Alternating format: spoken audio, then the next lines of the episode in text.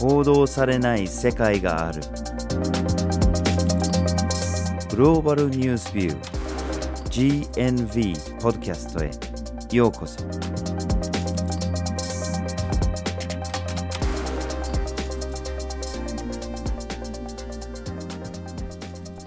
バージル・ホッキンスです。岩根あずさです。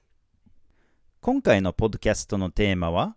中東北アフリカにおける教育です中東北アフリカというとかなり広い地域を指します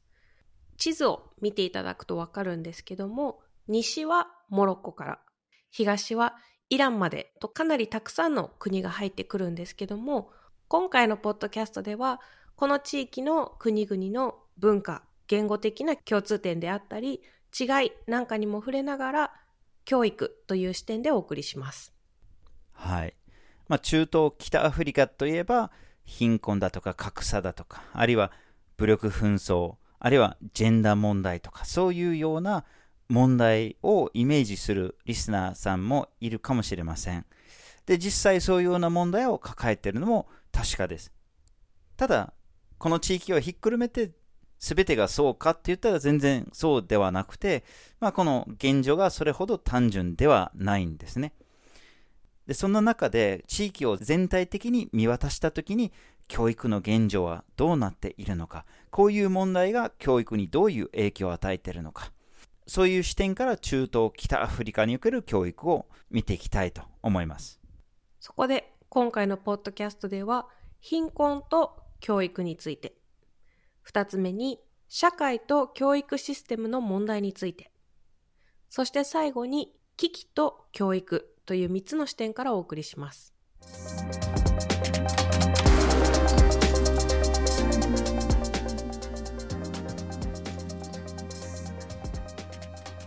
ではまず貧困と教育について話をしましょう。はい。まずは教育の現状の全体像について話を進めていきたいんですけども、その前に紹介したい概念として学習貧困率という言葉があります。これは10歳の時点で基本的な文章の理解ができるかどうかを測ったものです。つまり基本的な文章が理解できていれば学習の貧困ではない。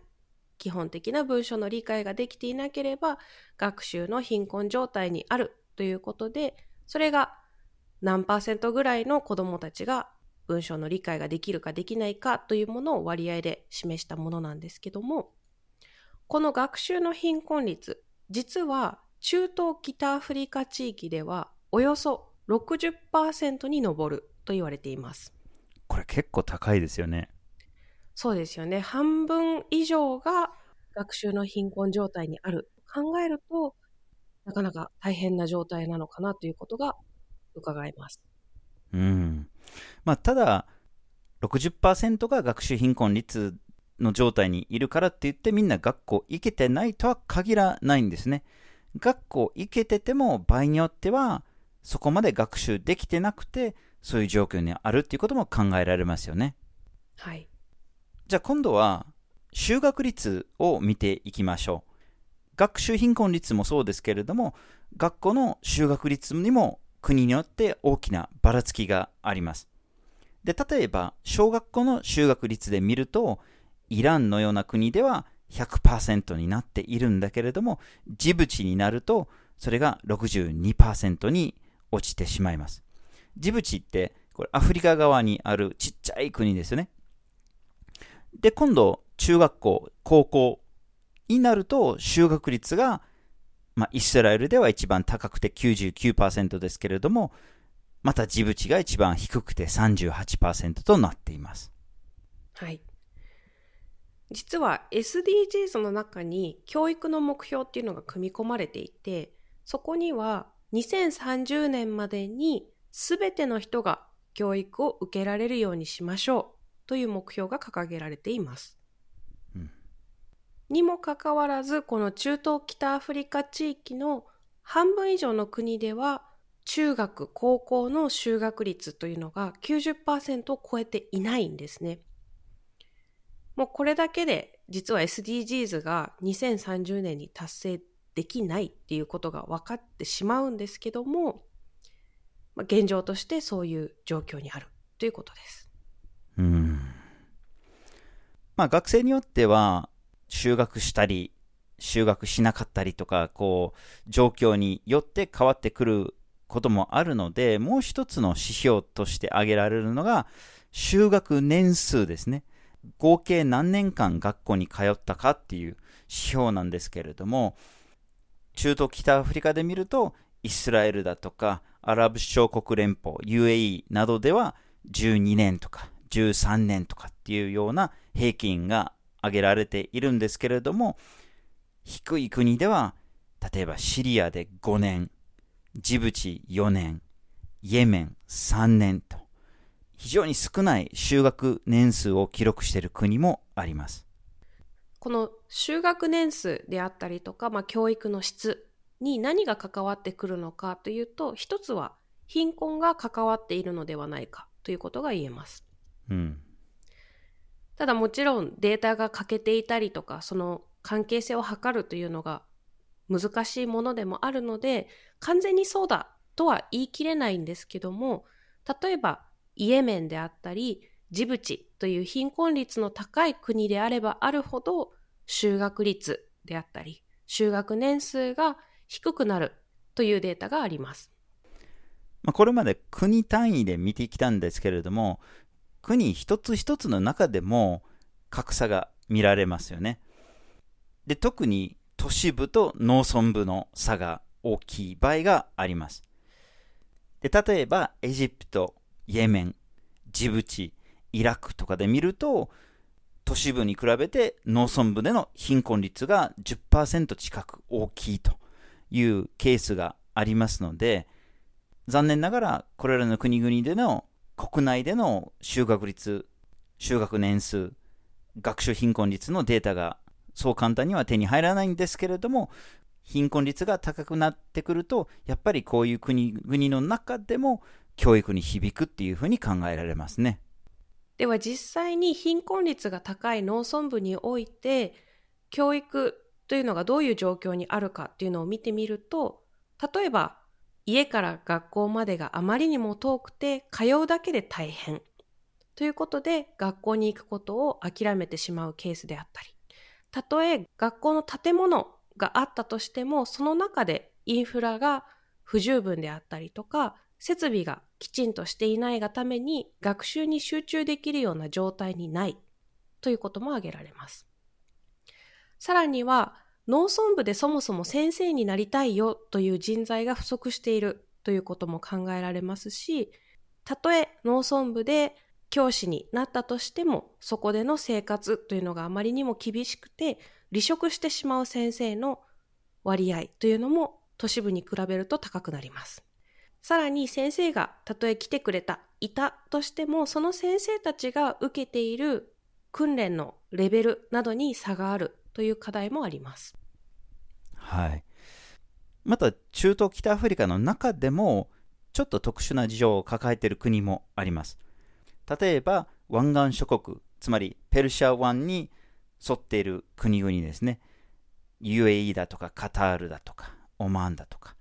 サウジアラビアだとか、こういうような国では、かなり GMV でも何回か取り上げてきたんですけれども、これらの国の多くには、たくさんの移民がいて、その移民労働者に頼っているという状況があります。これが UAE だとかカタールだと人口の8割とか9割が移民になってるんですね。国民にではないんですね。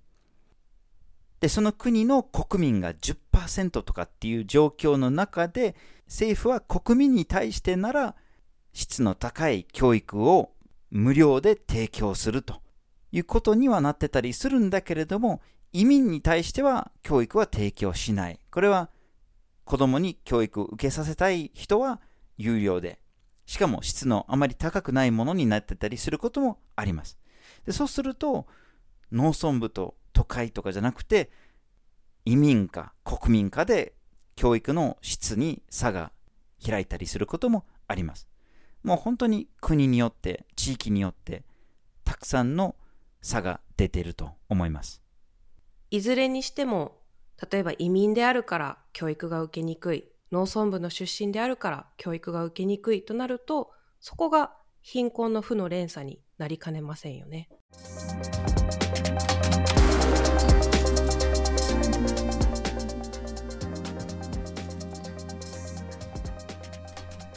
では続いて社会と教育システムの問題について見ていきましょう。はい。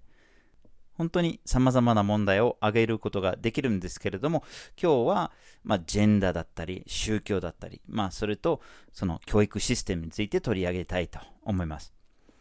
で、まず、ジェンダーの観点から見たいと思うんですけれども、まあ、中東、北アフリカでは、ジェンダーギャップが大きいというふうに思われてる人が多いのかもしれないんですけれども、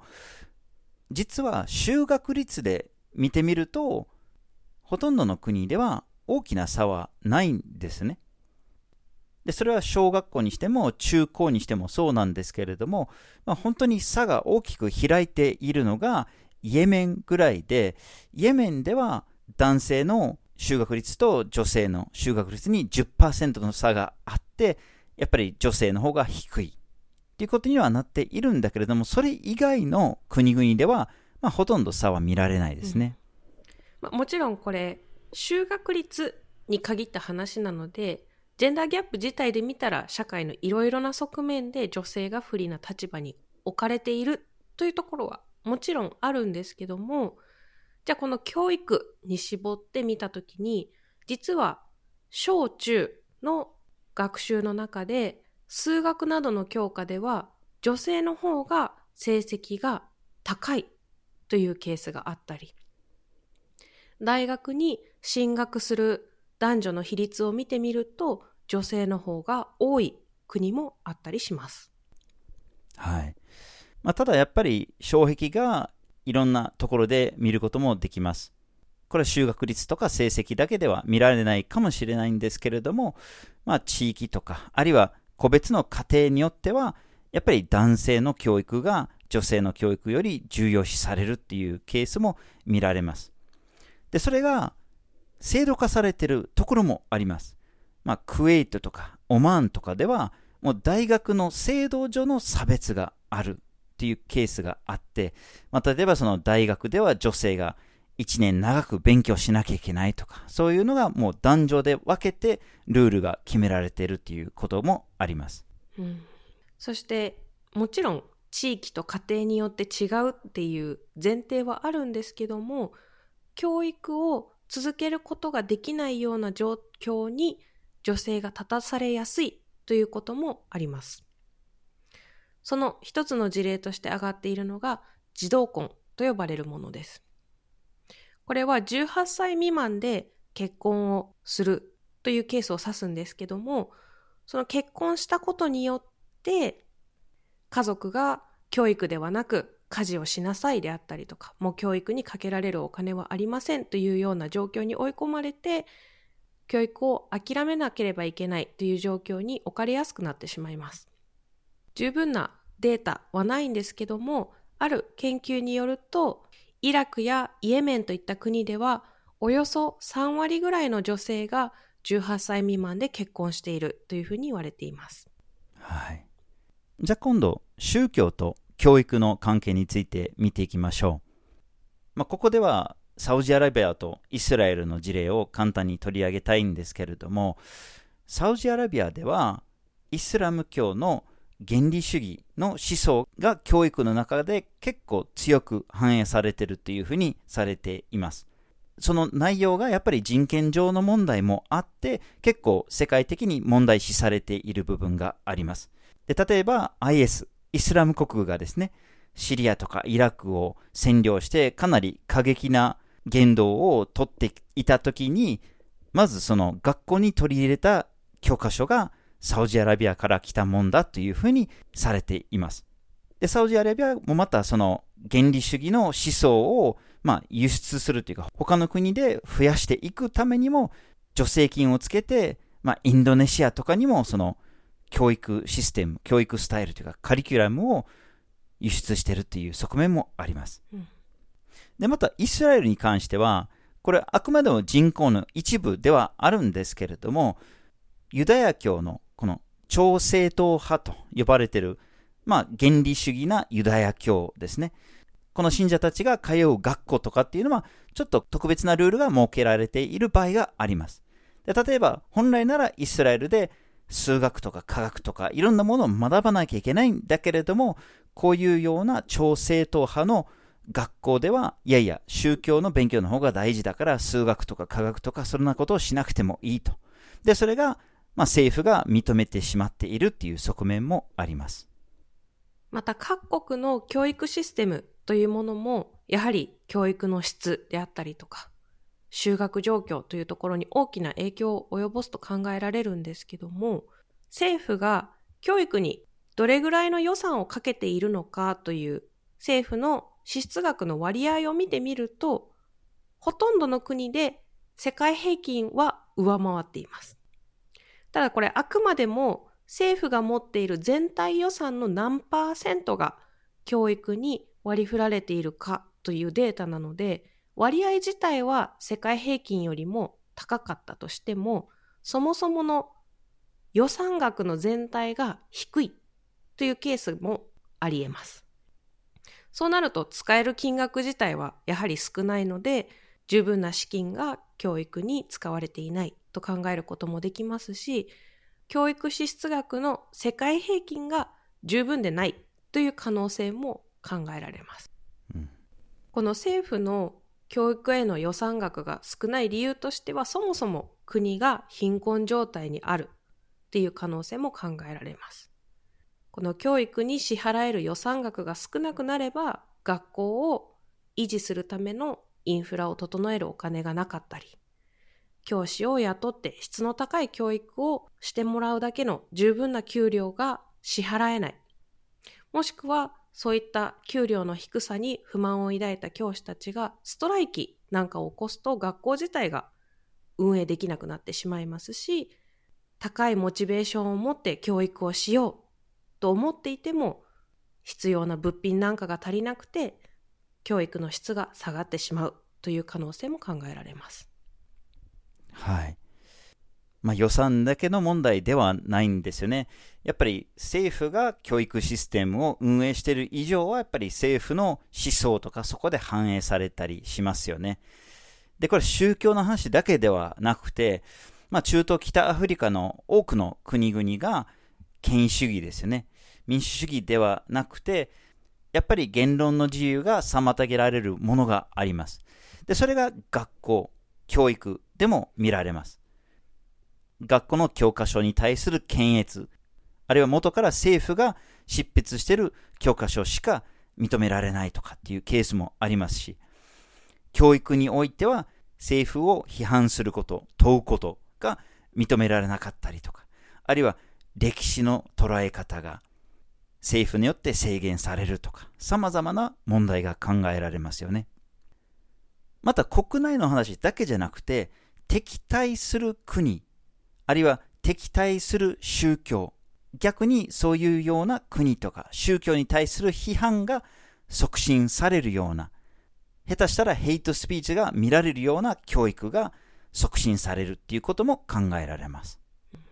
また学習形式にも課題が残されているのではないかという見方もあります。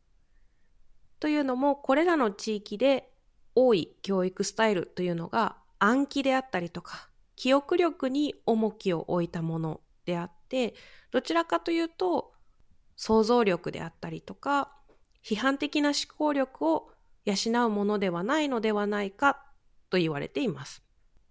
そうなってくると、社会に出て働こうとした時に、例えば労働市場ではクリエイティブなスキルを持っている人を探してますよ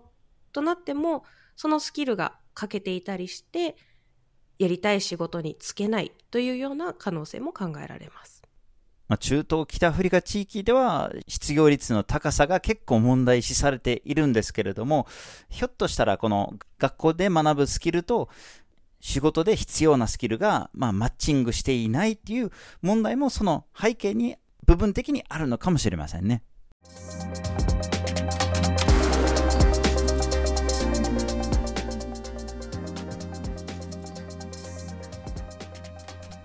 では最後に危機と教育について話をしましょう。はい。ここまで見てきたように中東北アフリカ地域というのがそもそも教育に関して様々な問題を抱えている地域ではあります。ただ、そういった問題というのがより悪化しやすい状況として、例えば武力紛争が発生したりとか、感染症が大流行したり、さらには経済的な危機などが起こった際に、それが社会生活だけではなくて、教育にも大きな影響を及ぼしています。はい。じゃあ、順番に話していきましょう。まず、武力紛争についてなんですけれども、中東、北アフリカで見ると、イラク、イエメン、シリア、リビアなどに、ここ20年間くらいで、非常に規模の大きい武力紛争が発生しているんですね。はい。まあ、これらの国以外でも紛争がありますよね。イスラエル、パレスチナもそうですし、エジプトもそうですし、まあ、いろんなところにあるんだけれども、やっぱり死者数の多い非常に大規模な紛争がこういうところで発生してるんですね。で、当然、こういう紛争たちは、その国だけの話ではないですし、この地域の問題だけでもないんですね。みんなそれぞれ内戦とかって呼ばれたりするんだけれども、どれも内戦ではありませんね。そもそもイラクはアメリカの侵攻から始まった紛争だし、イエメンも多くの他の国の介入もありましたし、シリアも何カ国も介入してます。はい、リビアも NATO が空爆しましたし、まあ、本当に世界規模の武力紛争が発生してますね。はい。さらに、紛争が原因となって学校に通えなくなってしまった子供の数というのが1300万人にも及びます。すごい人数ですよね。これ本当に信じられないというか、これだけの子供たちが教育の機会がないまま大きくなっていくっていうのが本当に危機的な状況ですよね。うん紛争によるトラウマはただでさえ非常に大きいものなのに、それに加えて教育が受けられないという状況ですよね。はい。しかも、教育ってサービスではなくて、子供として教育を受けることっていうのは権利として持っているものなので、その権利が侵害されているっていう側面から見ても、本当に看過できない問題だなと思います。うんでもその学校に通えないっていう背景にいろんな問題がありますよね。まあ、例えば、学校が直接攻撃を受けるとか、あるいは学校に通おうとするバスが攻撃を受けたりとか、例えばイエメンではサウジアラビアの空爆で学校に通う子供たちのバスが直撃されて数十人が亡くなったっていうケースもありましたし、でもそういう直接的なものじゃなくても、とにかく通学することが危ないとかっていう時に、やっぱり登校することが難しくなったり、あるいはそもそも自分が住んでた地域に住めなくなってしまって、避難民になったり、難民になったりすることもあります。また、子供たちは学校に通いたいかもしれないんだけれども、先生が何らかの理由で学校にいられなくなるとか、まあ、下手したらその戦争に参加してしまうとか、あるいは家族を避難させなきゃいけないとか、あるいは政府から給料を受け取ることができなかったりとか、いろんな理由で教育を受けられなくなるっていう現象が見られます。はい。さらに紛争っていう状況で先ほども精神的なトラウマっていう話も出たんですけども心理的に学校に通うような心理状況ではないっていう可能性も考えられますよね。うん、本当に様々な理由で学校に通えない状況の子どもたちが出てきてしまっているんですけどもそこにさらにというか別の理由として学生が徴兵されることによって学校に通えなくなるというケースも発生しています。2015年から2021年の間、イエメンでは3600人の子供が徴兵されたことによって学校に通えなくなってしまいました。うん、これももう本当に紛争が発生していて長引いたことによって徴兵という制度が必要になってしまって子供が犠牲になるというケースですよね。本当に影響大きいですよね。はい。また紛争が間接的な影響を及ぼして学校に通えなくなる理由としては、紛争の発生によって経済的なダメージも発生して、そこから貧困が助長されて、貧困が原因となって学校に通えなくなるというケースも珍しくありません。はい。じゃあ今度、感染症のパンデミックについて話をしましょう。まあもちろんパンデミックといえば新型コロナウイルスっていうのは浮かんでくるとは思うんですけれども、もちろん中東、北アフリカでもコロナによる影響が非常に大きかったですね。で、コロナがまあ流行した当初からもうすでにこの状況で学習貧困率が10%増えるんじゃないかっていうような予測もあったりしましたし、で、まあ学校が閉鎖されたりとかすると、まあ子供たちはオンラインで、リモートで受講すればいいんだという流れにはなりましたよね、世界的にも。うん、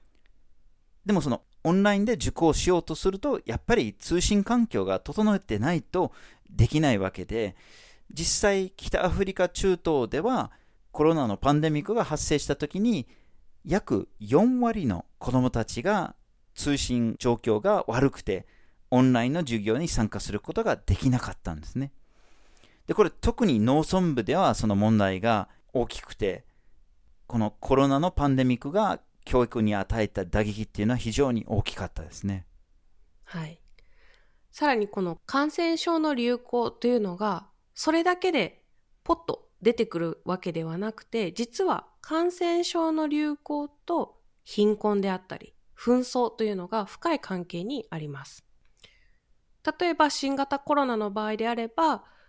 コロナの感染流行によって親が職を失ったりして貧困状態に陥る。それによって子供たちが影響を受けて学校に通えなくなるというサイクルもありますし、さらに、紛争と感染症の流行も深い関係にあります。例えば紛争によって水道インフラなどが破壊されてしまうと、上下水道がきちんと分けられなくなってしまう。そうなってくると、コレラのような感染症が大流行するということが発生します。これ実際にイエメンの紛争で見られたケースで、コレラの流行によってたくさんの人が命を落としました。さらに紛争が発生したことによってたくさんの人が難民だったり避難民としてもともと住んでいた地域から別の場所に移り住むんですけども、まあ、その移り住んだ先の土地が限られていてたくさんの人が狭い空間に暮らすことによって人口密度がギュッと上がって何かの感染症が発生するとそれが一気に広まりやすくなるということも考えられます。その他にも、まあ、栄養状態が悪くなって免疫力が下がったりとか、本当に感染症の流行と紛争は切っても切れないような関係になってしまっているんですけども、最終的には感染症の流行によって、また学校に行けなくなる子どもたちが増えてしまうという負のサイクルがあります。はい。最後に経済危機について少しだけ触れたいと思うんですけれども、まあ、国と時期によっては大きな経済危機が発生することによって教育に打撃を与えるということもあります。で中東で言えば2019年から続いているレバノンでの経済危機を挙げることができると思います。この経済危機の背景にたくさんの理由が複雑に絡み合っているんですけれども、まあ、危機が発生した結果で政府が学校の先生に対して給料を払うことができないっていうような状況が発生しました。で当然それに対して先生たちが立ち上がって大型のストライキが発生しました。で、結果的にレバノンで100万人以上の子供が教育を受けることができなくなってしまったっていうケースがあります。で、レバノンは経済危機だけじゃなくて、シリア紛争からたくさんの難民を受け入れているんですね。一時期、レバノンの4人に対して1人の難民がいるというほどの受け入れ状況だったんですけれども、それだけの難民が一気に自分の国に入ってくると、じゃあその難民の子供たちに対してどういう教育を与えることができるのかっていうの、これもまた問題になってくるんですね。レバノンはそういう意味でそういうような教育の問題もありました。はい。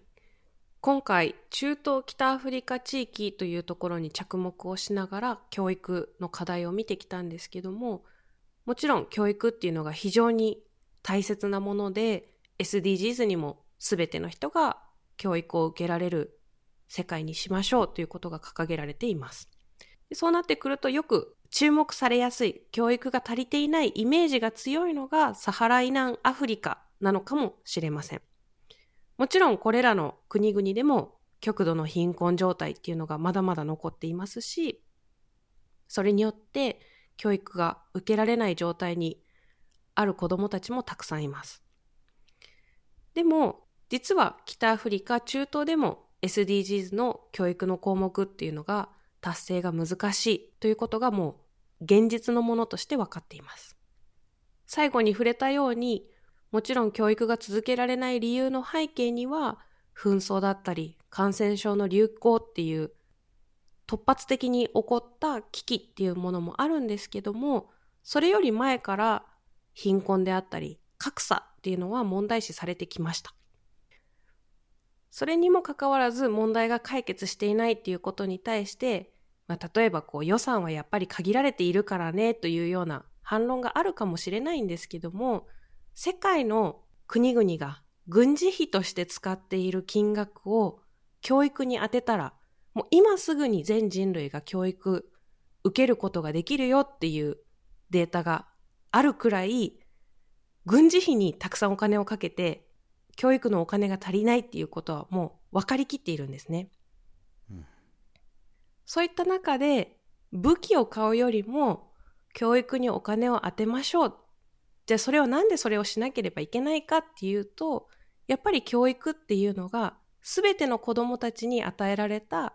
権利であって、子供たちはその権利の主張ができるし、大人は子供たちが世界のどこにいる子供であっても教育が受けられるように働きかけなければいけないのじゃないかなと思います。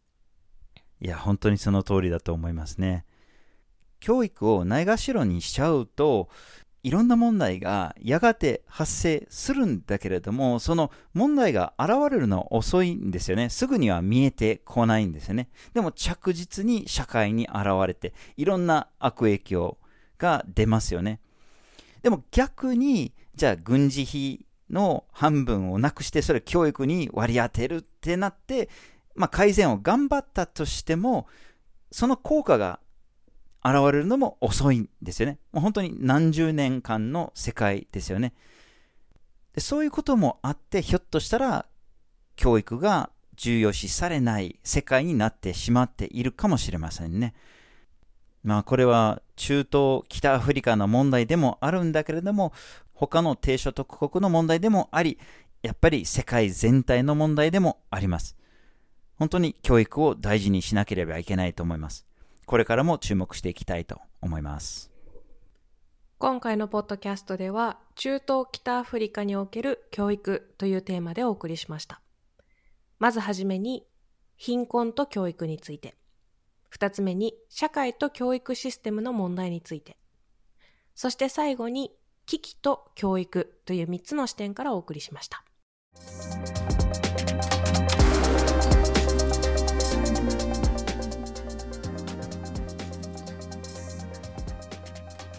GNV は毎週木曜日19時に新しい記事をアップしています。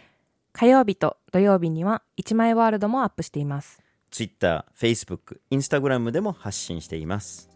ポッドキャストは毎月第1、第3月曜日に発信します。ぜひフォローしてください。次回もお楽しみに。